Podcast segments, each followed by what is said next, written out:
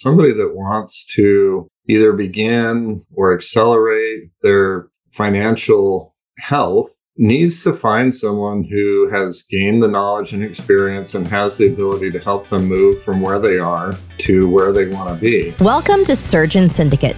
If you're paying attention, you know that you only make money when you work. It might be great money, but it's dependent on you. The information on this podcast will help you solve that. We interview experts and provide analysis into financial freedom through commercial real estate. Why? To help physicians like you thrive. Let's dive in. Welcome to Surgeon Syndicate. This is your host, Dr. Michael McManus, and we are here today with Alan Underwood. Alan has an extensive history. He's a pilot, an entrepreneur, a real estate developer, an investor, a speaker, too much here really to jump into right away. So we'll get into a little more here with the show. So, Alan, welcome to the show and thank you for being here. Mike, it's so good to see you again. So, tell us a little bit more about you, and then we'll get into some of your various endeavors because they've got some great connections to healthcare and to the people who are listening. Yeah. I love how you mentioned there's maybe two months just to hit and a highlight reel. Until about maybe three years ago, I thought that that meant I had business ADD or that I didn't know what I wanted to be when I grew up. Because for most of my career, I've done a lot of different experiences. I started pizza restaurants when I was 21 years old and grew those from startup to about a $5 million per year business and then sold that and went into the car business because that's a natural progression from restaurants is into selling cars.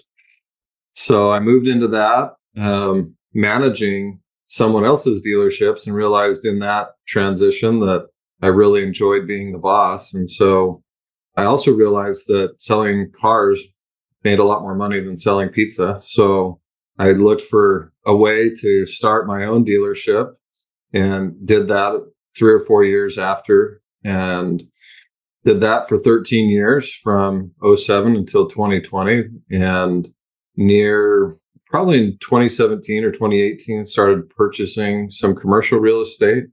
And once i exited the car dealerships sold those we'd grown that company from startup to about $16 million a year in revenue.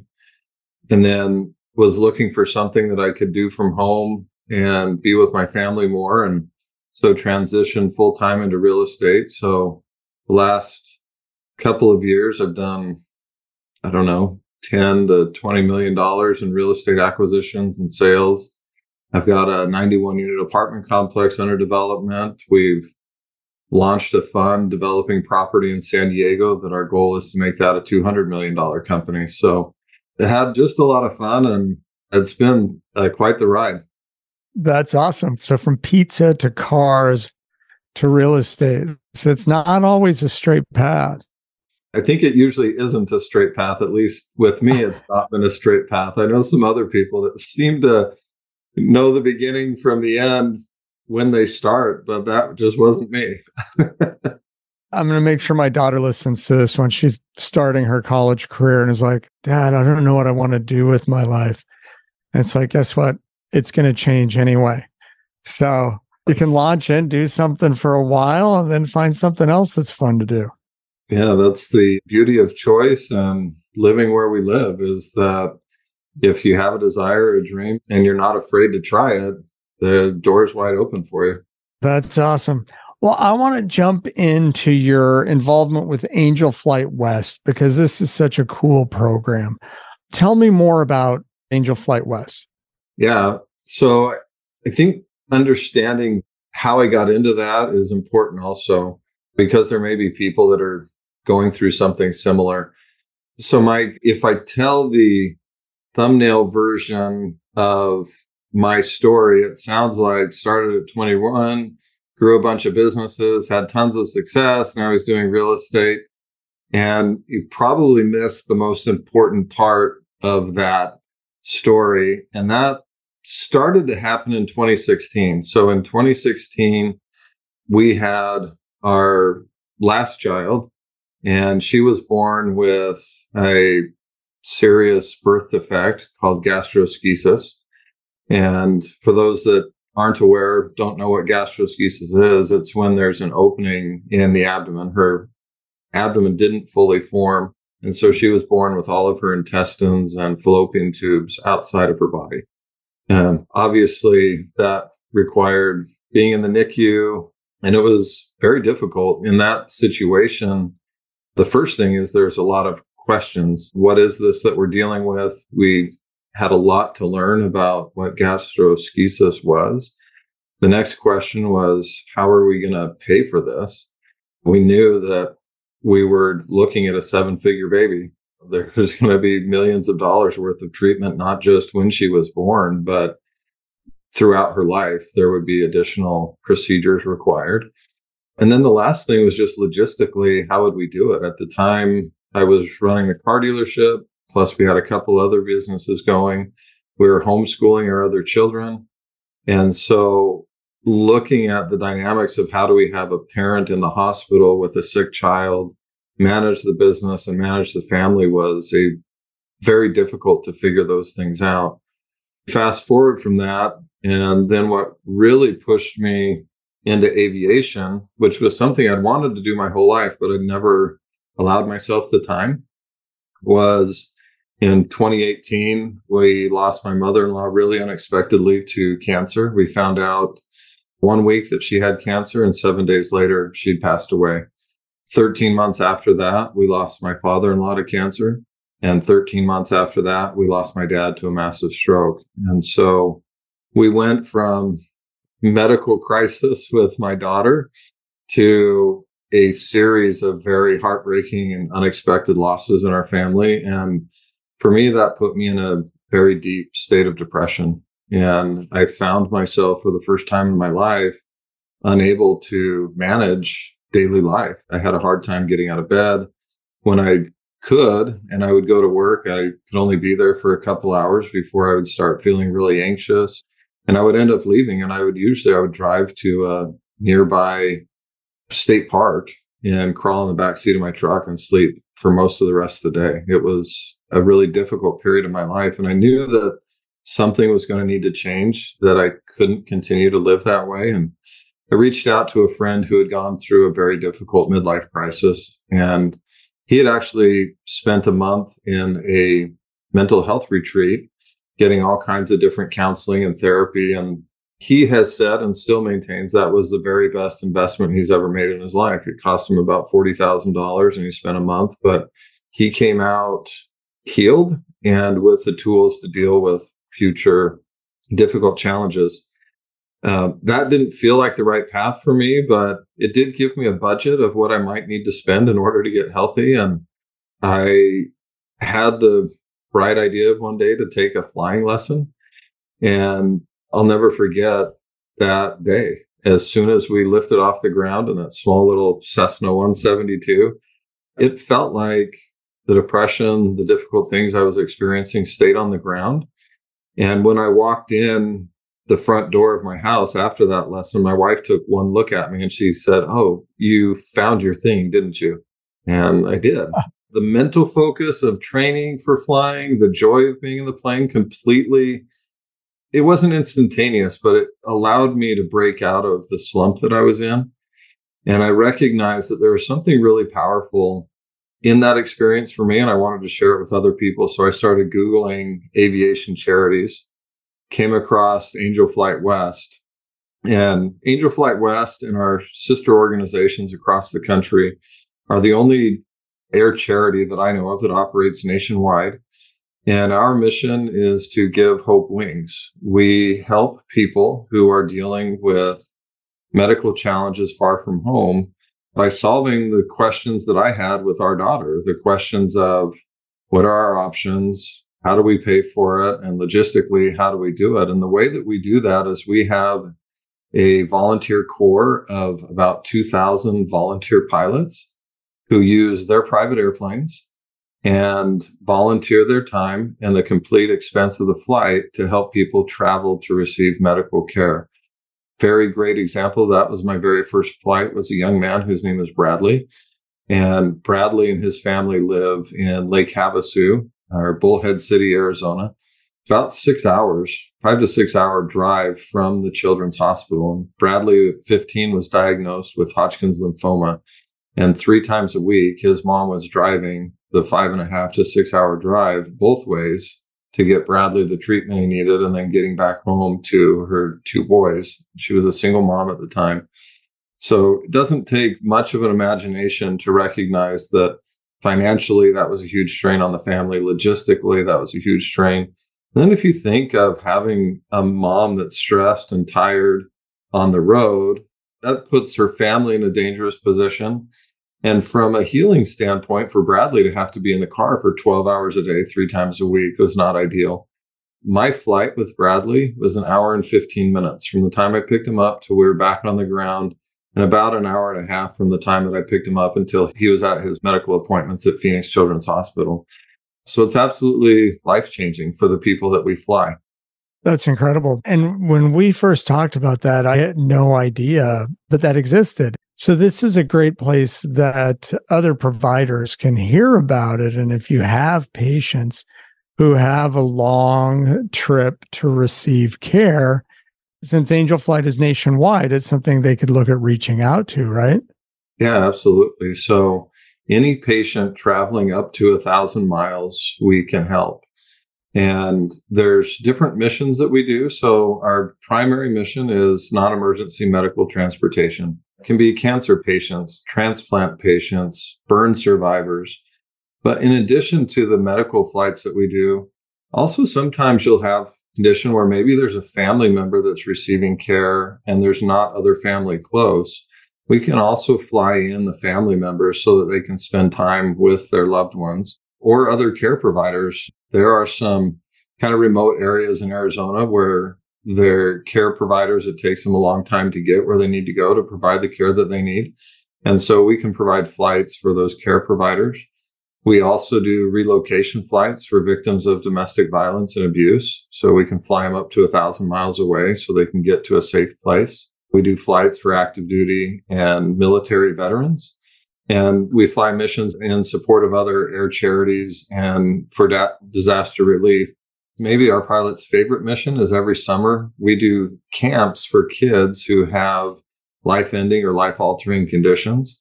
So we'll raise funds to pay for the camps and then provide the transportation to get them to those camps so they can be with other kids that are going through a similar situation.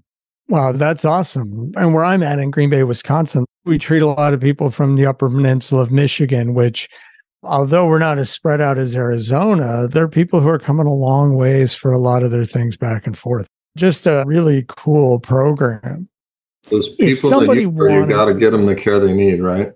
that's right. got to take care of the Yoopers. Yeah. if somebody wanted to become part of this or assist with it, where could they look for more information?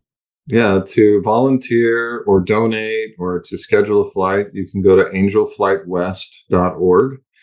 In other areas of the country, I don't know all of their specific websites, but I know if you can get to angelflightwest.org, they'll have links to the other sister locations that are across the country.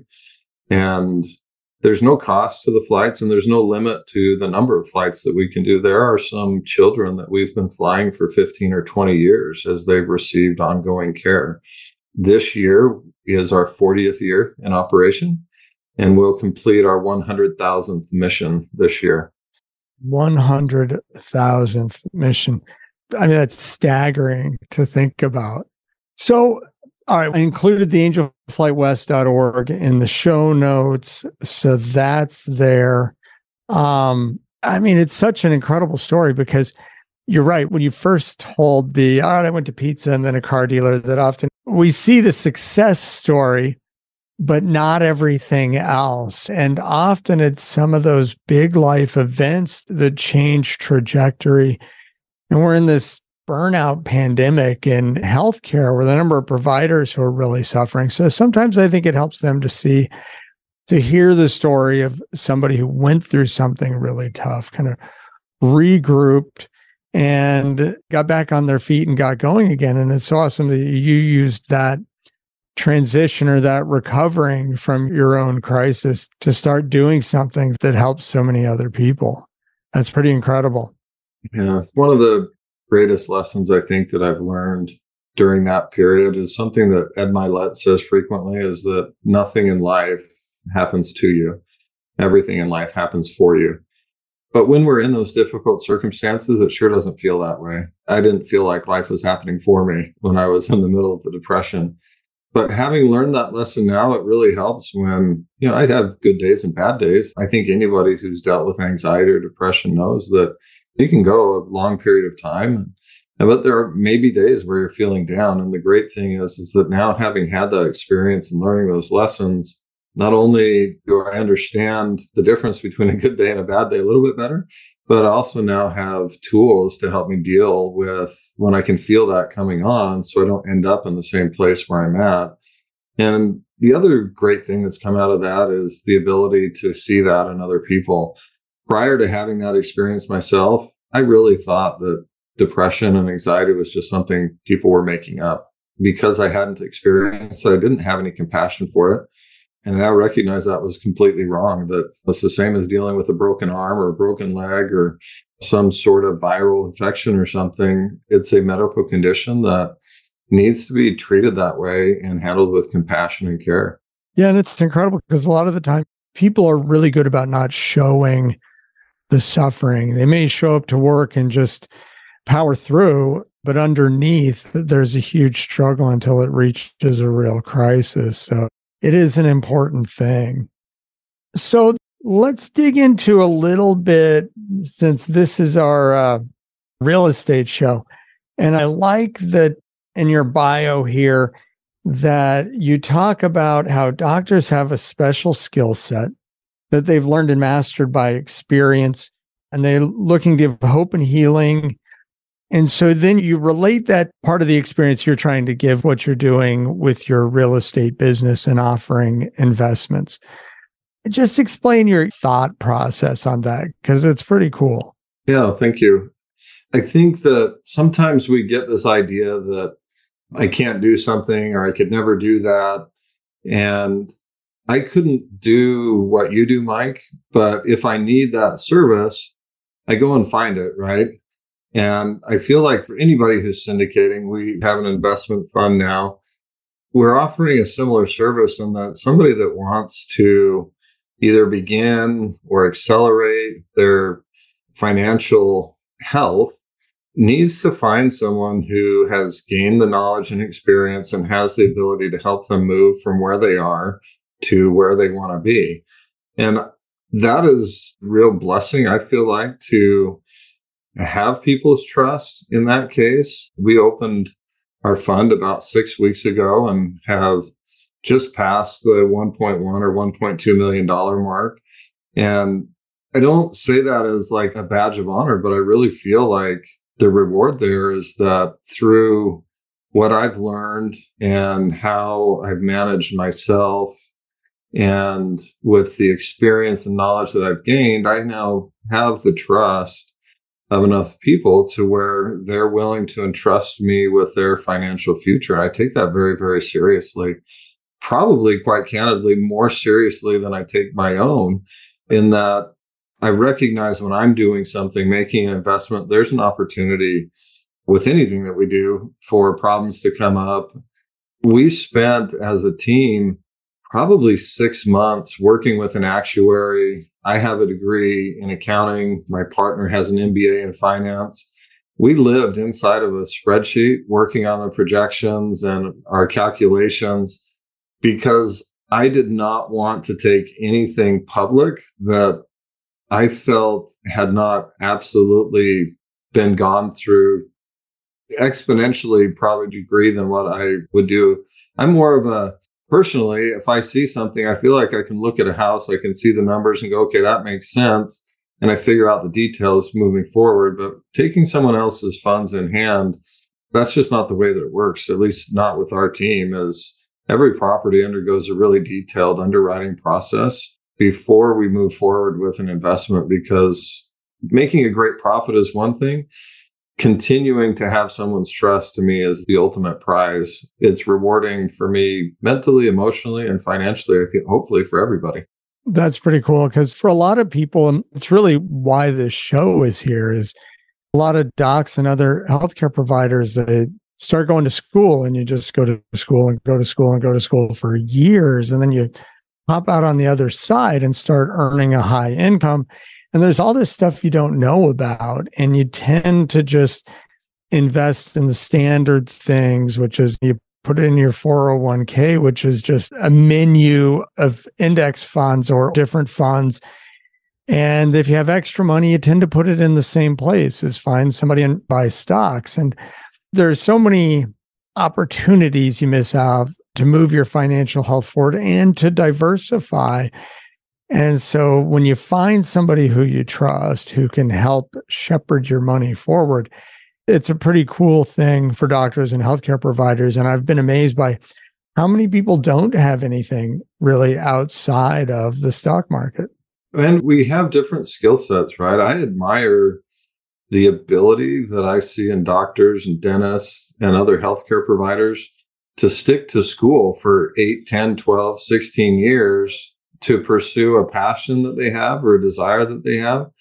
Obviously, from what we talked about in my bio, sticking to school for that long was never going to be an ability that I had. So I learned in different ways I learned a different set of skills. Nobody wants me in the operating room helping somebody through a surgery. That would not go well. And likewise, I think it's great when we can collaborate on those skills. A lot of my investors are pilots, and you find a common problem as you see with doctors and dentists and the other people that you're commonly working with, Mike, is that they've gained a skill set and then we feel unable or maybe really timid to pursue other ventures that are outside of our area of knowledge. And that's probably a good thing because it's it'd be easy to get taken advantage or lose money in that way. And that's going to affect everything your mental health, your emotional health, certainly your financial health. And so providing a tool like you have, a show where trusted syndicators can come on that are offering something that can be exponentially better than what you might find in the stock market, way more tax advantage, I think is such a great service. Well, we wouldn't have it without people like you to hear it come and talk to, because I don't think anybody wants to listen to me go on and on. And I don't have the experience you do. so, this has been a great start to our conversation. I want to thank everybody for joining us. So, we're going to wrap up this first part of our show. And please come back and listen to the second half of the episode. We're going to dig into some of the investments and the things that Alan's working on right now. So thank you for being here again today on the Surgeon Syndicate, and we'll see you shortly. This has been an episode of Surgeon Syndicate. If you found value in this episode, no other surgeons are hungry to become job optional. You can help them by sharing this content today. I also want to serve you better, so I want to offer you two things.